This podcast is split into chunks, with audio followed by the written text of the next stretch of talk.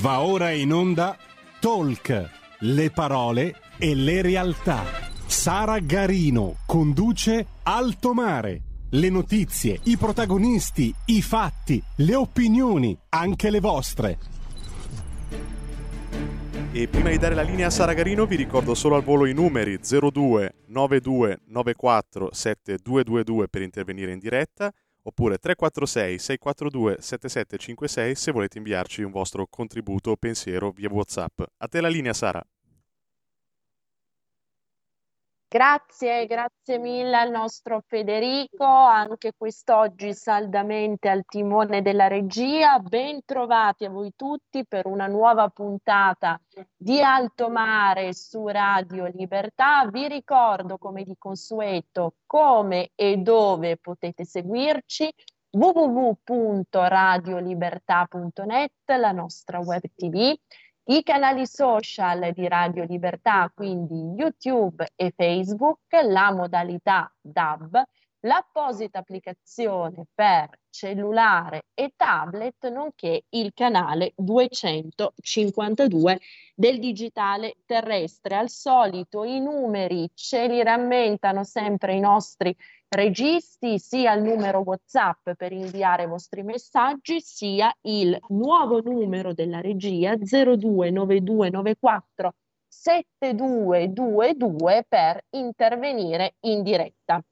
Soprattutto do a questo punto il benvenuto al nostro ospite di oggi, è un vero piacere avere di nuovo con noi su Radio Libertà ad alto mare la professoressa Anna Bono, sociologo, docente tra i massimi esperti di Africa. Professoressa, buongiorno, ben trovata.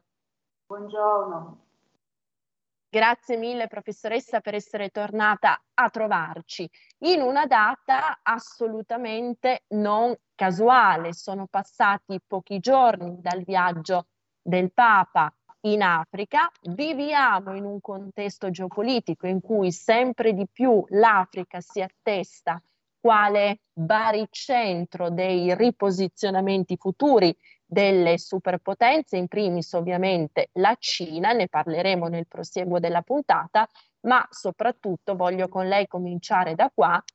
Eh, siamo all'indomani di una data importante, la data in cui l'ONU ricorda l'abominio delle mutilazioni genitali femminili, una piaga purtroppo ancora sussistente e che sembra pleonastico dirlo, deve, deve, deve assolutamente essere sanata e azzerata. Professoressa, cominciamo da qui. Volentieri. La, sì, è una piaga ed è una piaga che eh, eh, riguarda in particolare e soprattutto proprio il continente africano le mutilazioni genitali femminili, eh, eh, ci sono diverse, diversi tipi di mutilazioni genitali femminili, le più comuni sono, e poi magari desc- le descriviamo eh, rapidamente, l'escissione, la clitoridectomia e l'infibulazione, tutte e tre sono praticate in questo continente. Troviamo alcune pratiche anche in Medio Oriente e in estremo eh, Oriente, ma eh, su 54 stati africani sono eh, 30 circa eh, quelli in cui si praticano mutilazioni genitali femminili. Di più in certi paesi, per esempio in Somalia eh, si ritiene che il 90%, tuttora il 90% delle, delle bambine vengano eh, mutilate, in altri paesi è meno diffuso perché si, sono meno diffuse perché si tratta di istituzioni, di pratiche che legate eh, al, eh, alle comunità tribali. Mi spiego meglio. Eh, ci sono in Africa centinaia di eh, etnie, centinaia di tribù, alcune praticano le mutilazioni genitali femminili, altre no, all'interno dello stesso paese. Per esempio in Kenya ci sono diverse eh, etnie che le praticano e altrettante, anzi forse di più, che eh, non, ha, non, che abbiano abbandonato questa pratica nel corso del tempo, ma che non l'hanno proprio mai eh, adottata. È una pratica eh, antichissima, si dice che risalga all'epoca eh, dei faraoni eh, egiziani, è una pratica che eh, sicuramente è nata conte- nel contesto di e, e, di società, di, di, di etnie ehm, dedite essenzialmente alla pastorizia, anche se poi si è estesa ad altre, ehm, ad altre etnie che invece praticavano tradizionalmente l'agricoltura. Mm-hmm. Devo dire che eh, lungi dallo scomparire, anche se ci sono dei dati incoraggianti che ci, ci dicono che la, la, la, pratica di queste eh, mutilazioni ehm, si riesce almeno in certi paesi a contrastare, dicevo lungi dallo scomparire, in realtà nel corso degli anni, soprattutto negli ultimi decenni, sono, si sono diffuse eh, in tutti i continenti, quali? Tutti i continenti nei quali eh, sono emigrate persone che eh, tradizionalmente praticano mutilazioni genitali femminili e non sono state disposte a, a rinunciarvi. Quindi, per esempio, eh, si praticano mutilazioni genitali femminili anche in Italia e in generale in Europa. Questo può essere una notizia, un'informazione eh, che, che, che, stupisce e, e, e in, in, realtà è, è, un, è, un, fatto ed è un fatto che, eh, è, di cui ci si è accorti soprattutto in Italia tardi, eh, anche perché si tratta di, eh, di, pratiche, di istituzioni che si eh, realizzano, che si eh, che si svolgono all'interno della vita, della, de, delle pareti domestiche e all'interno della famiglia e quindi individuale è stato in passato e continua a essere anche oggi non facile. Eh, non facile. Il, la diffusione di queste mutilazioni è legata a, ed è collegata ad altre istituzioni e quindi sradicare eh, questa istituzione per sradicarla è necessario agire anche sulle istituzioni complementari, per esempio il matrimonio infantile, per esempio il prezzo della sposa, mm, che mhm. sono due istituzioni molto diffuse anche in questo caso in Africa, ma non soltanto. Quindi mh, mm, agire, eh, contrastare le mutilazioni genitali femminili è una è, è un'impresa complessa che richiede eh, di agire su fronti, eh, su fronti diversi, soprattutto richiede di capire il senso delle mutilazioni genitali femminili e il motivo per cui continuano a essere così radicate, persino quando eh, delle persone si allontanano dal loro contesto tradizionale e eh, si inseriscono invece in, in comunità, in contesti che eh, che, che, queste pratiche non hanno mai, eh, non solo non le hanno mai eh, praticate, ma le, le, le condannano. Ehm, in Italia, certo. eh, faccio il caso dell'Italia, dove sono state comunque sempre, da quando si è saputo che vengono praticate, condannate e condannate non solo in termini morali, in termini di giudizio, ma in, in termini di sanzioni Ehm, perché si tratta di, eh, rientrano nel, nel, caso delle violenze, eh, delle violenze, gravi e con delle eh, importanti aggravanti. Ma eh, dal, nel, alla fine del 2005, quindi a partire dal 2006, si è ritenuto necessario addirittura introdurre una legge ad hoc per poter intervenire più, più efficacemente contro le mutilazioni genitali femminili effettuate in Italia, ovviamente clandestinamente, mentre invece, eh, ed è questo importante dirlo, paesi, nei paesi di origine eh, eh, alcuni eh, le hanno proibite, ma eh, diciamo così, eh, sono distratte, i governi sono distratti nel, nel, nell'assicurarsi che non vengano effettuate, in altri sono ancora sono ancora consentite perché fanno parte delle istituzioni e quindi, e, e quindi eh, si ritiene che vengano effettuate legittimamente e doverosamente. Certo, certo.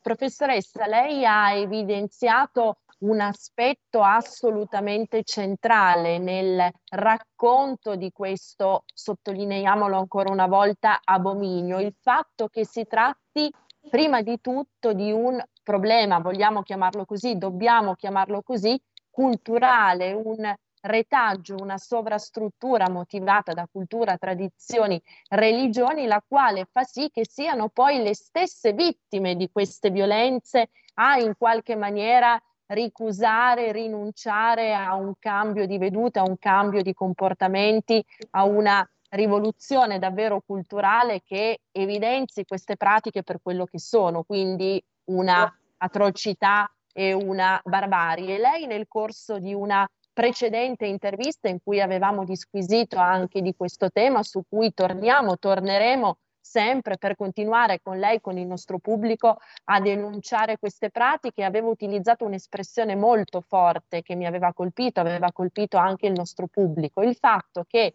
le vittime di queste pratiche, le bambine, le ragazze, si ritrovino in una situazione per cui quelle braccia che amorevolmente le avevano accolte, protette, accudite fino all'attimo prima, le braccia della mamma, delle sorelle più grandi, delle zie, delle nonne, all'improvviso e in maniera del tutto inaspettata diventino quelle stesse braccia che bloccano, tengono fermo il corpo per far sì che alla piccolina possa essere impartita questa operazione, questa pratica. È un'immagine estremamente forte ma che rende l'idea del trauma non solo fisico ma anche psicologico che poi permane in queste fanciulle, in queste bambine.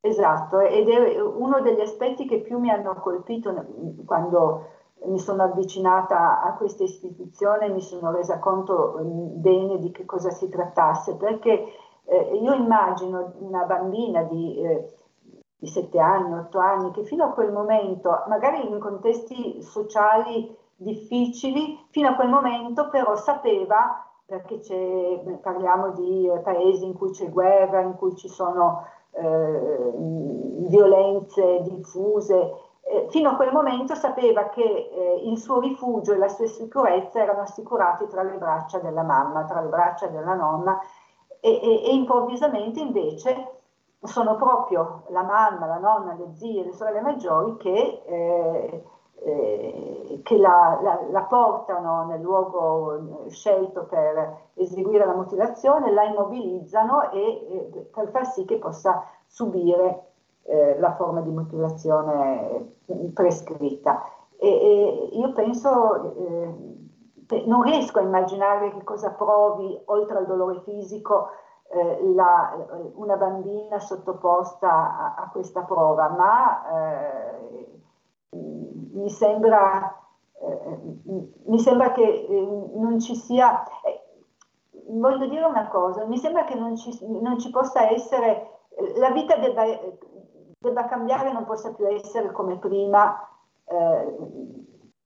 il giorno dopo che eh, la bambina è stata sottoposta a un, a, un simile trauma e eh, compiuto da delle, dai familiari, ma da delle donne. Voglio sottolineare questo perché eh, la, gli uomini ehm, quasi ignorano come effettivamente si svolgono queste pratiche. È una realtà tutta femminile che si svolge in ambito domestico, come ho già detto, e che eh, viene portata avanti e può continuare a essere portata avanti proprio perché le donne che pure hanno subito questo, eh, eh, questi interventi a un certo punto della loro vita eh, ritengono che anche le loro figlie debbano, debbano subirli. È, quasi incomprensibile. Io ricordo una donna invece somala che vive in Italia da tanto tempo sì che interrogata aveva detto no, no, io e la mia bambina una cosa del genere non posso pensare di farla.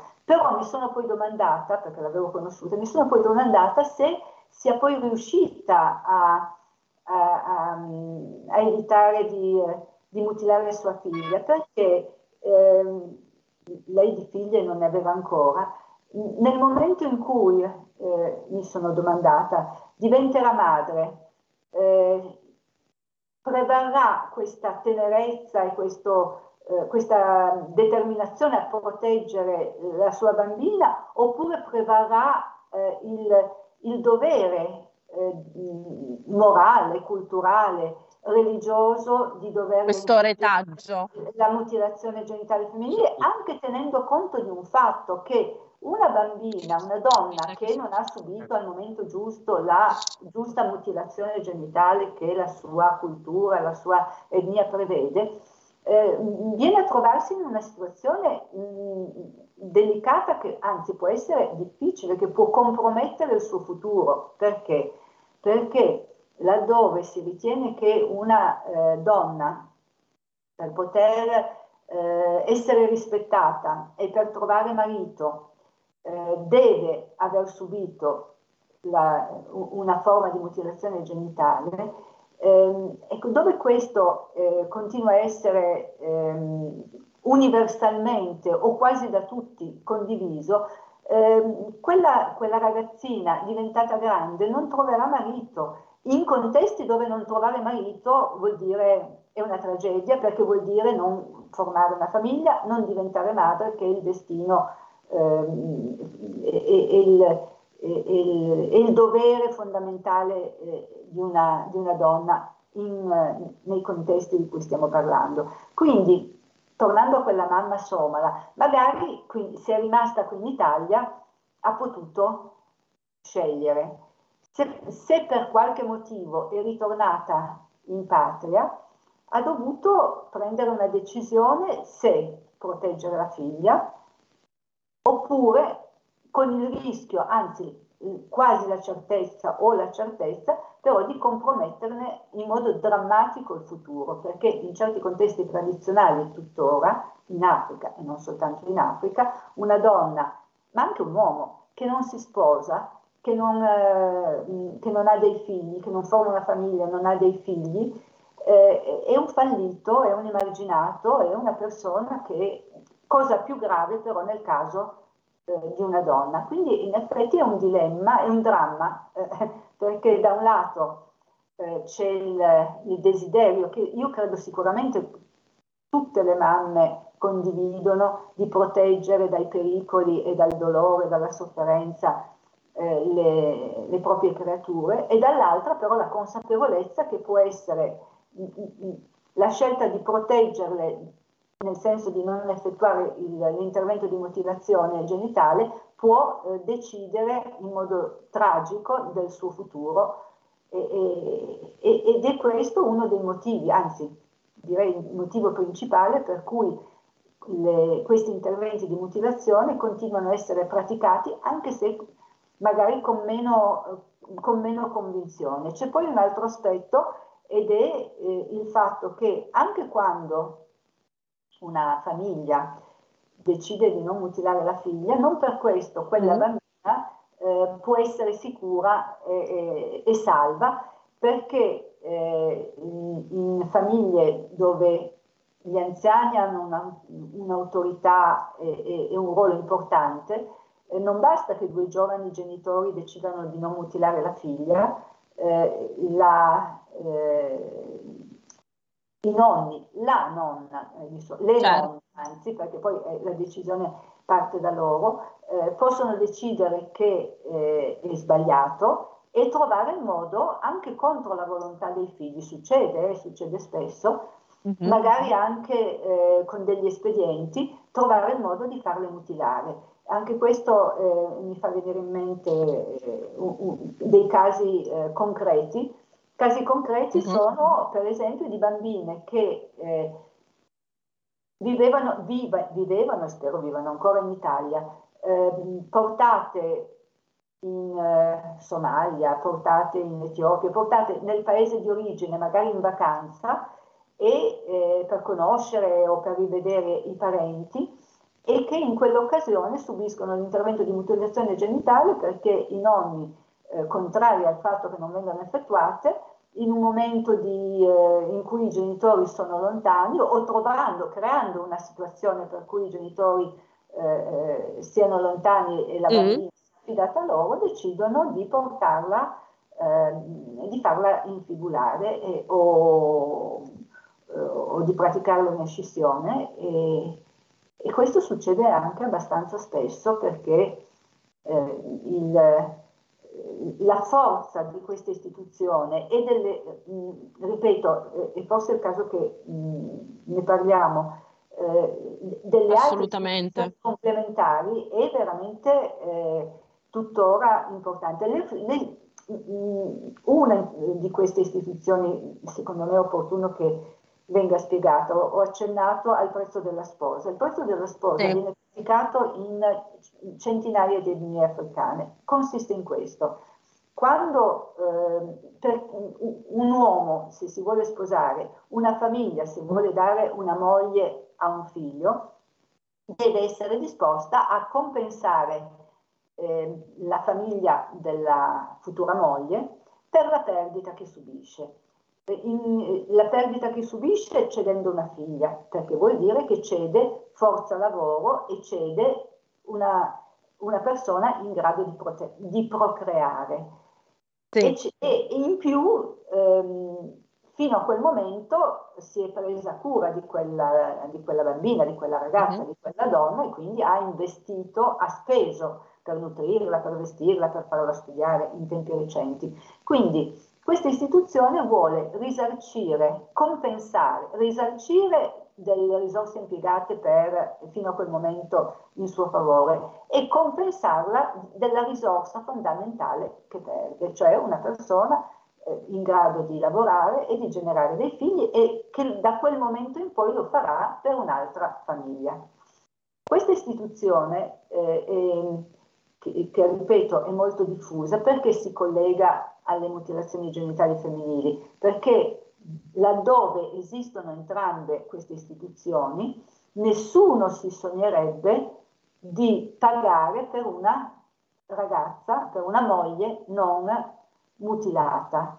E quindi rinunciare a mutilare la propria figlia vuole anche dire rinunciare a, a, a incassare eh, l'importo che, eh, la, l'altra famiglia è disposta, è disposta a pagare, con delle conseguenze, tra l'altro una famiglia come spenderà, come userà quel denaro la famiglia della, moglie, della sposa, della ragazza, eh, è, è, è, una questione che riguarda la famiglia, ma spesso una famiglia ben impostata dove eh, mm-hmm dove il capofamiglia eh, è responsabile, spesso questo denaro viene accantonato e, e si cerca poi anche di, di, farlo rendere per poter dare a un figlio una moglie. Quindi certo. il prezzo della sposa pagato, eh, ricevuto, viene poi usato per pagare un prezzo della, della sposa. Eh, questo mi sembrava importante dirlo perché dà l'idea della complessità della situazione e spiega perché eh, certe istituzioni siano radicate e come quindi sia necessario intervenire su entrambe se si vuole ottenere un risultato, eh, un risultato duraturo.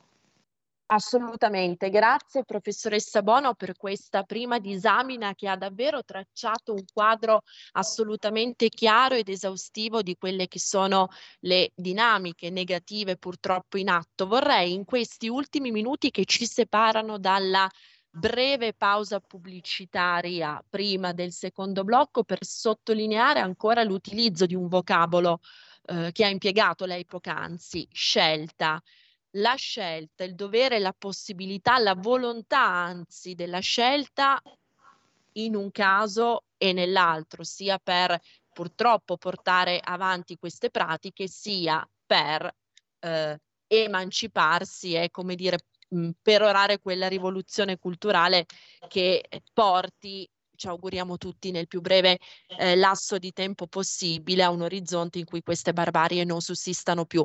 Però questo, questo, tema, questo ambito, questo dovere, questa volontà della scelta da parte, diciamo, dell'universo femminile è una dinamica, è un qualcosa che negli ultimi mesi abbiamo ravvisato anche in altre zone del pianeta, segnatamente nel Medio Oriente, in Iran soprattutto, dove a seguito della barbara uccisione di Masha Amini sembra che finalmente le donne vogliano rivendicare quella scelta di essere libere è una parola grossa, eh, professoressa, emancipate anche, ma perlomeno di eh, poter ambire a qualche spiraglio di diritti, a qualche spiraglio di autonomia, diciamola così.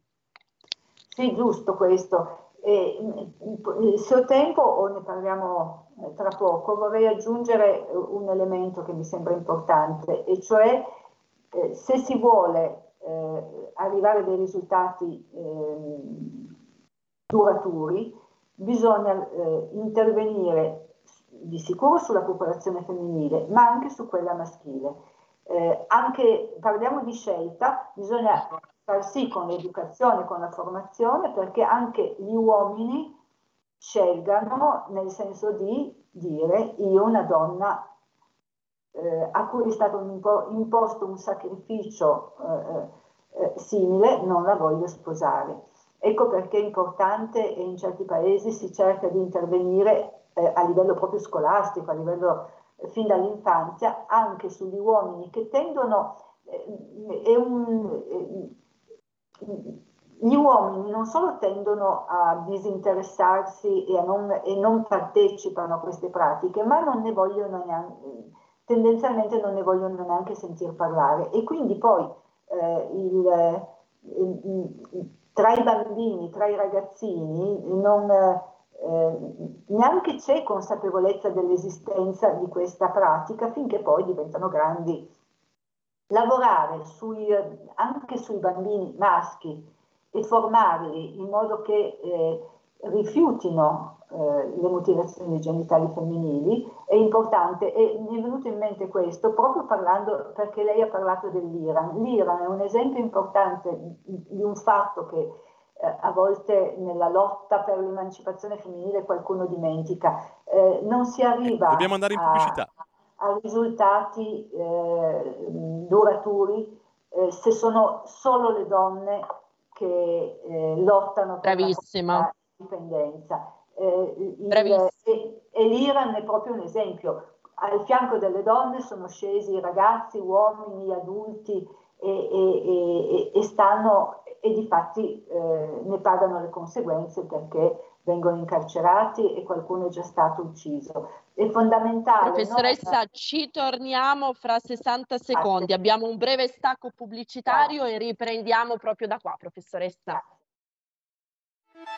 Stai ascoltando Radio Libertà, la tua voce libera, senza filtri né censure, la tua radio.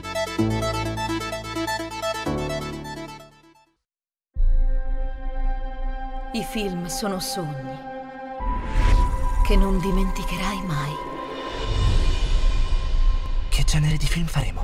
Movie Time, la magia del cinema. Ogni sabato dalle ore 16. Qual è stata la tua parte preferita? Radio Libertà, la tua radio. È impossibile. Solo se pensi che lo sia. Non è meraviglioso? Stai ascoltando Radio Libertà. La tua voce libera, senza filtri né censura. La tua radio. E la linea torna a Sara Garino e alla professoressa Anna Bono. Grazie, grazie Federico, ben trovati per la seconda parte, per il secondo blocco di Alto Mare su Radio Libertà.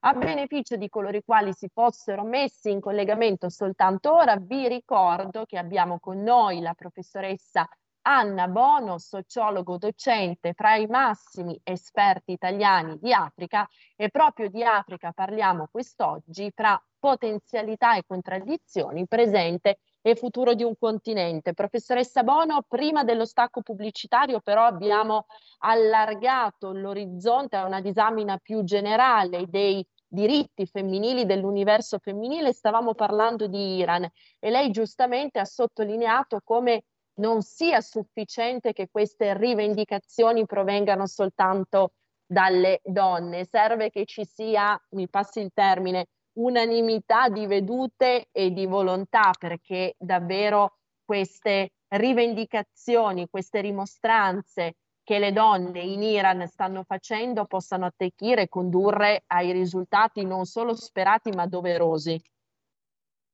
Sì, e, e non solo, eh, secondo me eh, certi eh, movimenti, certe azioni ehm, vol- volte alla eh, promozione dei diritti delle donne eh, insistono troppo in, insistono troppo nel presentare l'uomo come un avversario. Ehm, e, e, secondo me questo è sbagliato perché gli uomini non sono nostri avversari, sono nostri compagni di vita e, certo. eh, e però eh, assumendo atteggiamenti mh, di avversione, ostili, di denuncia a oltranza, si finisce per provocare mh, o una reazione eh, ostile e, e, di sicuro non, non si eh, aiutano, a, non si convincono a, a schierarsi dalla, dalla, nostra parte. Questo volevo dire, non so se lo, eh, avrei voluto dirlo, dirlo meglio, ma io penso in Iran eh, dove sappiamo che cosa sta succedendo, io penso che eh, l'apporto degli uomini che scendono in piazza con le loro donne sia veramente l'elemento di rottura e quello che fa capire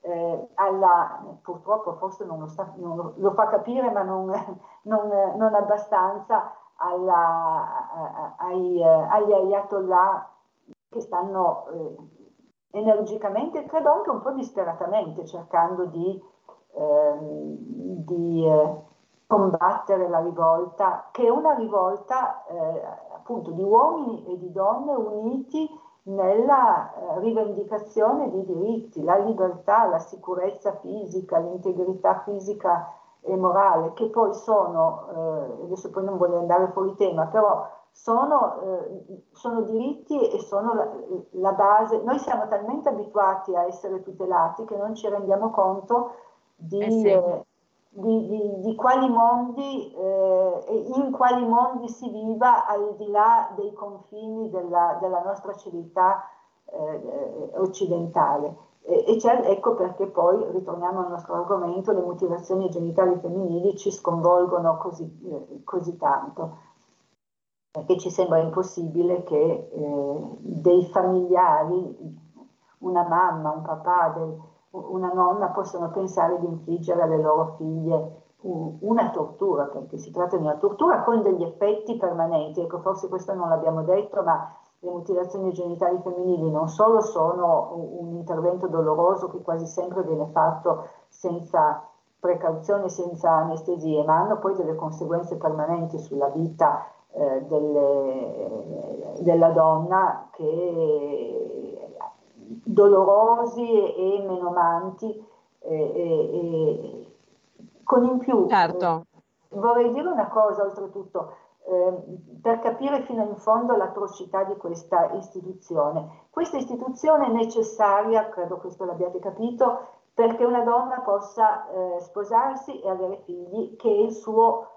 eh, il suo destino e il suo desiderio primario. Una delle conseguenze delle mutilazioni genitali femminili è eh, spesso invece, ed è una conseguenza terribile, la sterilità, perché per come vengono fatte spesso provocano eh, conseguenze indesiderate, infezioni e, e, e altre patologie che rendono sterile una donna. E questo è un altro aspetto eh, negativo, un altro degli effetti. Certo. Perché la condizione per diventare madri e impedisce a molte donne di, eh, di diventarlo. Assolutamente. Professoressa, guardi, eh, piccola parentesi, la ringrazio anche se può sembrare retorico per questa sua testimonianza, perché è una testimonianza la sua eh, lei è nota per essere appunto fra i massimi esperti di Africa, ma per averla vista, per averla vissuta, per aver sperimentato in primis quelle che sono le dinamiche sociali, le tradizioni di quei luoghi, di quelle terre, con tutto il carico di atrocità, nel caso di specie delle mutilazioni genitali femminili che si portano dietro. In questa ultima parte di puntata, professoressa Bono, apriamo ulteriormente l'ambito di dissertazione andando a eh, indagare, andando a, a esaminare un attimo con lei quello che è il presente dell'Africa, di questo continente. Si è molto parlato nei giorni scorsi del viaggio di Papa Francesco nel continente, soprattutto di, dei passaggi più significativi del suo discorso. Quanto secondo lei eh, giocherà un ruolo sempre più cruciale, sempre più centrale, sempre più dirimente l'Africa nell'immediato futuro per quanto riguarda il posizionamento e il riposizionamento dei principali attori geopolitici che operano al momento sullo scacchiere internazionale e che di fatto hanno eh, improntato il loro agire in Africa con un atteggiamento davvero predatorio. Pensiamo di nuovo alla Cina e al suo controllo pressoché totale dei maggiori eh, giacimenti di terre rare che proprio in Africa sono siti. Sì. È, in corso, eh, un, diversi analisti eh, l'hanno mh, evidenziato, se ne sono resi conto, io stessa, eh, è in corso una specie di corsa all'Africa. Eh, per corsa all'Africa, chi ha studiato studia questo continente lo sa, si intende eh, il, il, la colonizzazione europea alla fine del, del XIX secolo, eh, quando alcune potenze, in quel caso tutte europee, si sono divise il continente, eh, Inghilterra, Spagna, Portogallo, Gran eh, Germania e, e anche Italia. Eh, assistiamo adesso eh, a una nuova corsa all'Africa dove però i protagonisti sono eh, non solo e, e, non tanto i paesi europei ma molti altri paesi, la Cina di sicuro ma non solo. In questi ultimi mesi una serie di paesi già presenti nel continente hanno accelerato e moltiplicato i tentativi di stabilire dei rapporti eh, diplomatici e, ed economici con diversi paesi africani. La Cina eh, c'è riuscita mh, ed è anzi forse sicuramente il paese che ha, avuto, eh, che ha stabilito nel volgere di poco tempo più rapporti stabili con eh, diversi paesi africani ma eh, la Cina non soltanto, la Turchia per esempio sta svolgendo mm-hmm. Un'intensa attività eh, diplomatica eh, con successo, la Russia che soprattutto dopo l'invasione del, dell'Ucraina si è preoccupata di trovare e li ha trovati eh, consensi nel continente africano. Eh, il, penso anche ad altri paesi, il Brasile che ha aperto decine di eh, rappresentanze diplomatiche in eh, diversi paesi africani.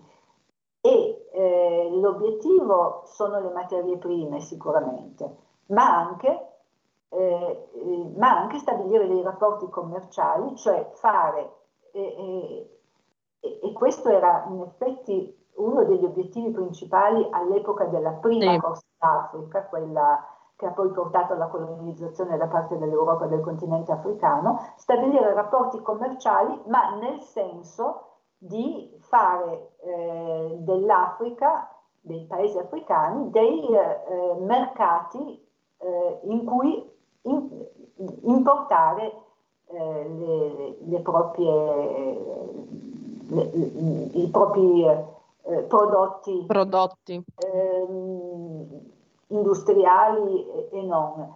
Eh, di nuovo un primato importante, eh, la, in questo caso c'è la, la Cina, che uh-huh. ha avuto eh, buon gioco di, di, eh, per quel che riguarda appunto l'esportazione di, di prodotti industriali per il bassissimo costo molto competitivo che spesso hanno i suoi prodotti, magari di qualità inferiore, ma ehm, competitivi per quel che riguarda il loro costo. Io che ho vissuto, certo. Ho lavorato in, in Kenya, l'ho visto, l'ho visto, succedere rapidamente e con, e con, molto successo, ma come il Kenya tanti altri, tanti altri paesi. Poi a seconda del paese eh, le, le, modalità eh, possono essere diverse, per esempio parlavo della Russia, la Russia eh, ha, è penetrata in Africa eh, puntando molto sulla fornitura di armi, di armamenti e, e, la prestazione di assistenza e di cooperazione militare. Credo che siano almeno 18 i paesi africani in cui sono, eh, la Russia è presente eh, prima di tutto eh, sotto questo aspetto che poi apre la porta ad altre forme di collaborazione. Il... No, dicevo professoressa, assolutamente estremamente interessante questo aspetto che ci ha delineato. Volevo con lei condividere anche una riflessione e eh, prassi e la storia Docet sotto questo punto di vista come eh, davvero questa opera di corsa all'Africa, un'altra espressione davvero evocativa che ha utilizzato lei da parte di Pechino abbia radici eh, lontane dagli anni 60 di fatto che la futura classe dirigente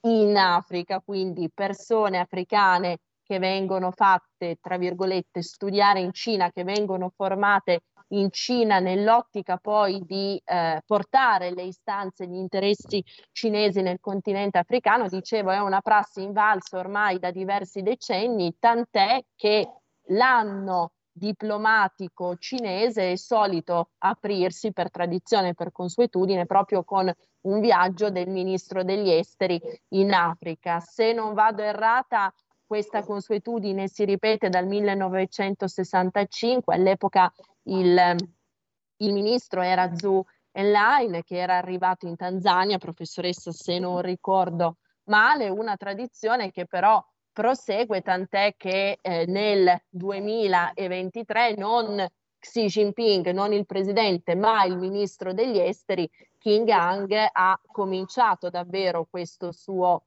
eh, giro eh, nel, nel mondo, nelle principali capitali estere che con la Cina hanno rapporti commerciali di interesse proprio in Africa, quindi eh, anche a livello, come dire, di soft power utilizziamo questo, questo termine, la liaison, o meglio l'interesse tra Cina e Africa è un qualcosa di assolutamente evidente e esacerbato? Sì, è, è vero negli ultimi giorni, nelle ultime settimane, ma proprio negli ultimi 15 giorni, tra l'altro, c'è stato un avvicendarsi di, eh, di, eh, di, di personalità eh, straniere in Africa. Il, il ministro cinese, eh, ma anche Lavrov, il ministro degli esteri russo, il, ehm, il ministro, non mi ricordo più eh, di che cosa, ma comunque eh, americano quasi si sono incontrati, se non scontrati, in alcuni paesi africani, rendendo proprio evidente questo, eh, questa, mh, eh, questa eh, l'importanza che, eh, crescente che eh, il, l'Africa ha assunto, devo dire, sia dal punto di vista ovvio della, delle materie prime di cui dispone, ma anche ma non soltanto, perché teniamo conto del fatto che l'Africa sono 54 paesi, tutti rappresentati alle Nazioni Unite.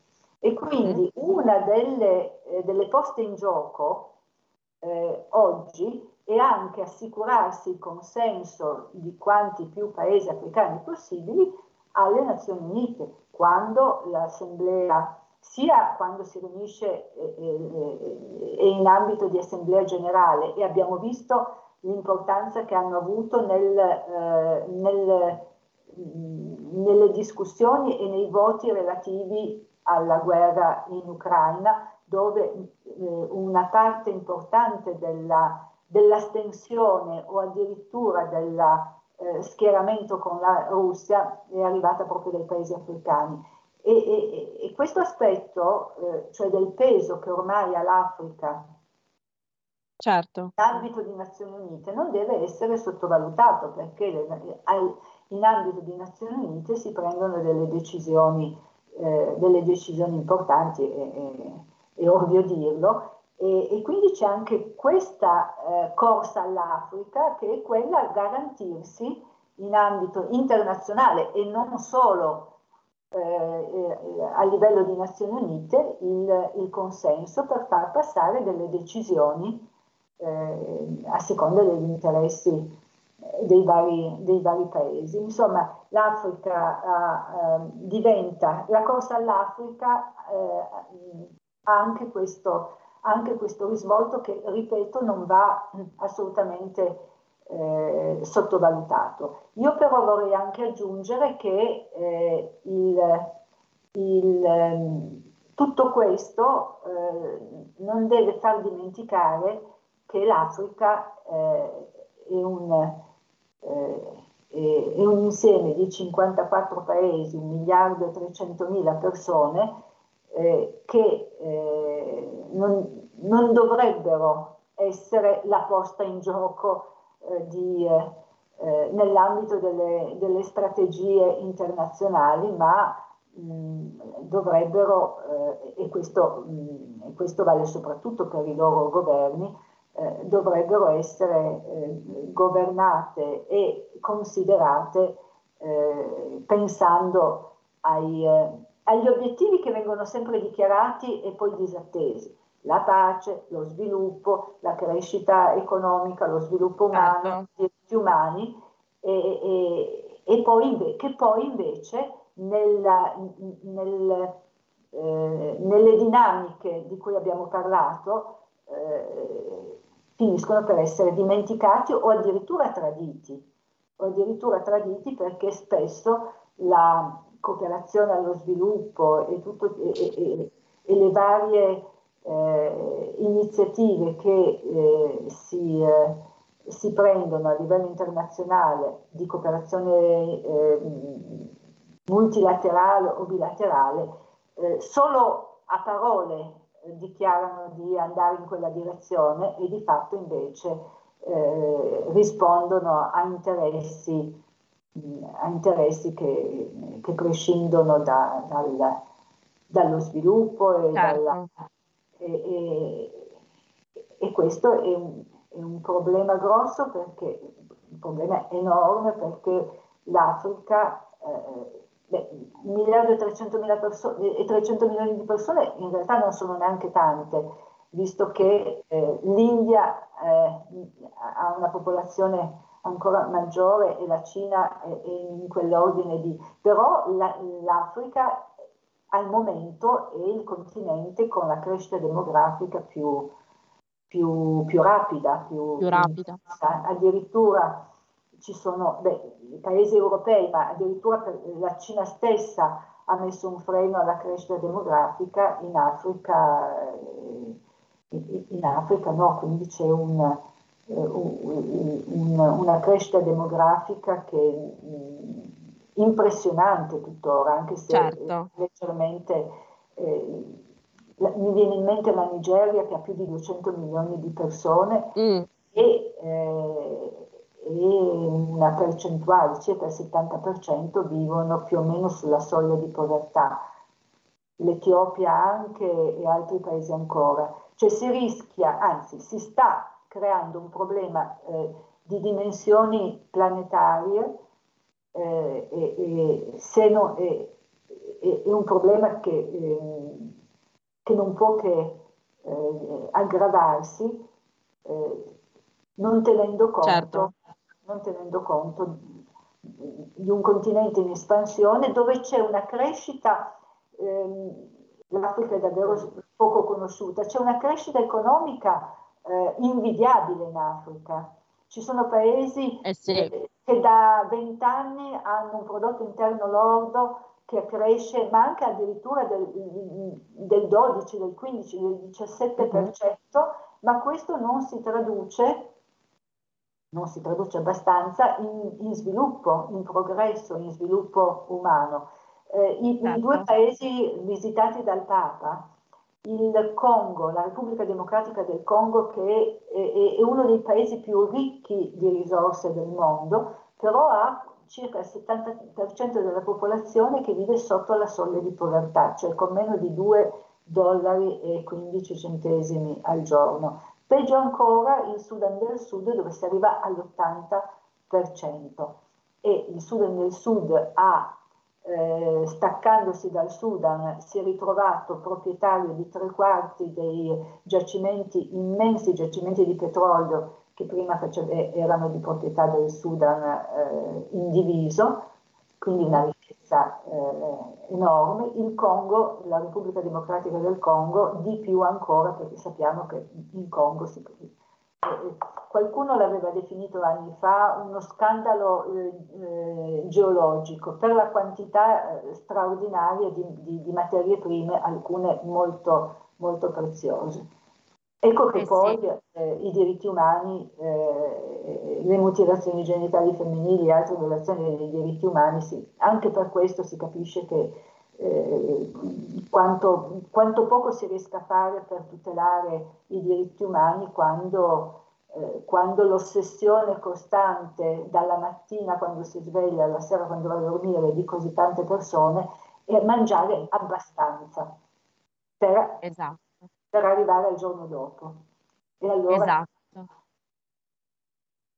No, dicevo assolutamente ragione professoressa Bono e questo dato, questa risultanza che giustamente sottolinea, stride, stride ancora di più oggi quando eh, di nuovo a ridosso della giornata mondiale contro lo spreco alimentare, giornata che si è celebrata da poco, uno studio pubblicato per l'appunto da Coldiretti evidenzia come ancora oggi purtroppo una grandissima quantità di cibo nel mondo occidentale vada purtroppo sprecato. E questo è un collegamento abbastanza immediato rispetto alla risultanza che ci palesava lei prima di questi milioni di persone, 800 milioni di persone nel mondo che si stima eh, siano in condizioni di grave penuria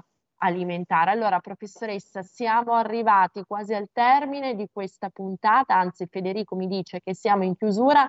Leggiamo eh, un messaggio che è arrivato dal nostro pubblico, grazie per gli ascoltatori che ci scrivono via web, grazie per questa bella trasmissione, l'argomento è molto interessante, scrive Raffaella, penso che il problema stia tutto alla base di come viene considerata la donna come un oggetto buono solo per fare figli.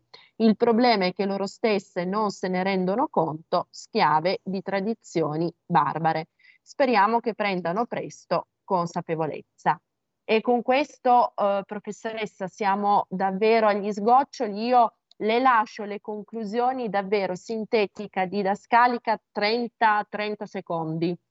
30 secondi, eh, suggerisco un, una nuova puntata, un nuovo incontro. È vero che nel mondo occidentale si spreca tanto cibo, altrettanto eh, per motivi diversi si spreca anche laddove il cibo manca. È una, lancio questa, eh, questa, questa proposta. Questo spunto. Parliamo dello spreco di cibo in tutto il mondo eh, una ricerca fatta qualche anno fa ha, ha, ha scoperto ha, con grande sorpresa che eh, il, la quantità di cibo che si spreca nel mondo occidentale, nel mondo sviluppato, è più o meno pari a quella che si spreca, ripeto, per altri motivi, ma nel mondo dove il cibo manca ed è un paradosso tremendo, cioè manca il cibo eppure, eppure si, eh, se ne spreca in grandi quantità. Grazie, grazie davvero Faccio professoressa Bono per questo argomento. Ha fatto benissimo per questo spunto che cogliamo subito e quindi prossimamente organizziamo una puntata su questo tema, potendo beneficiare della messe di informazioni che eh, ci metterà a disposizione. Grazie, grazie davvero professoressa per la sua consueta chiarezza e dovizia. Io ringrazio il nostro Federico, anche quest'oggi al timone della regia, ringrazio tutti voi che ci avete seguito. Non cambiate frequenza, mi raccomando, anche se come sapete siamo in DAB, perché i programmi della vostra Radio Libertà continuano. Alla prossima puntata. Avete ascoltato Alto Mare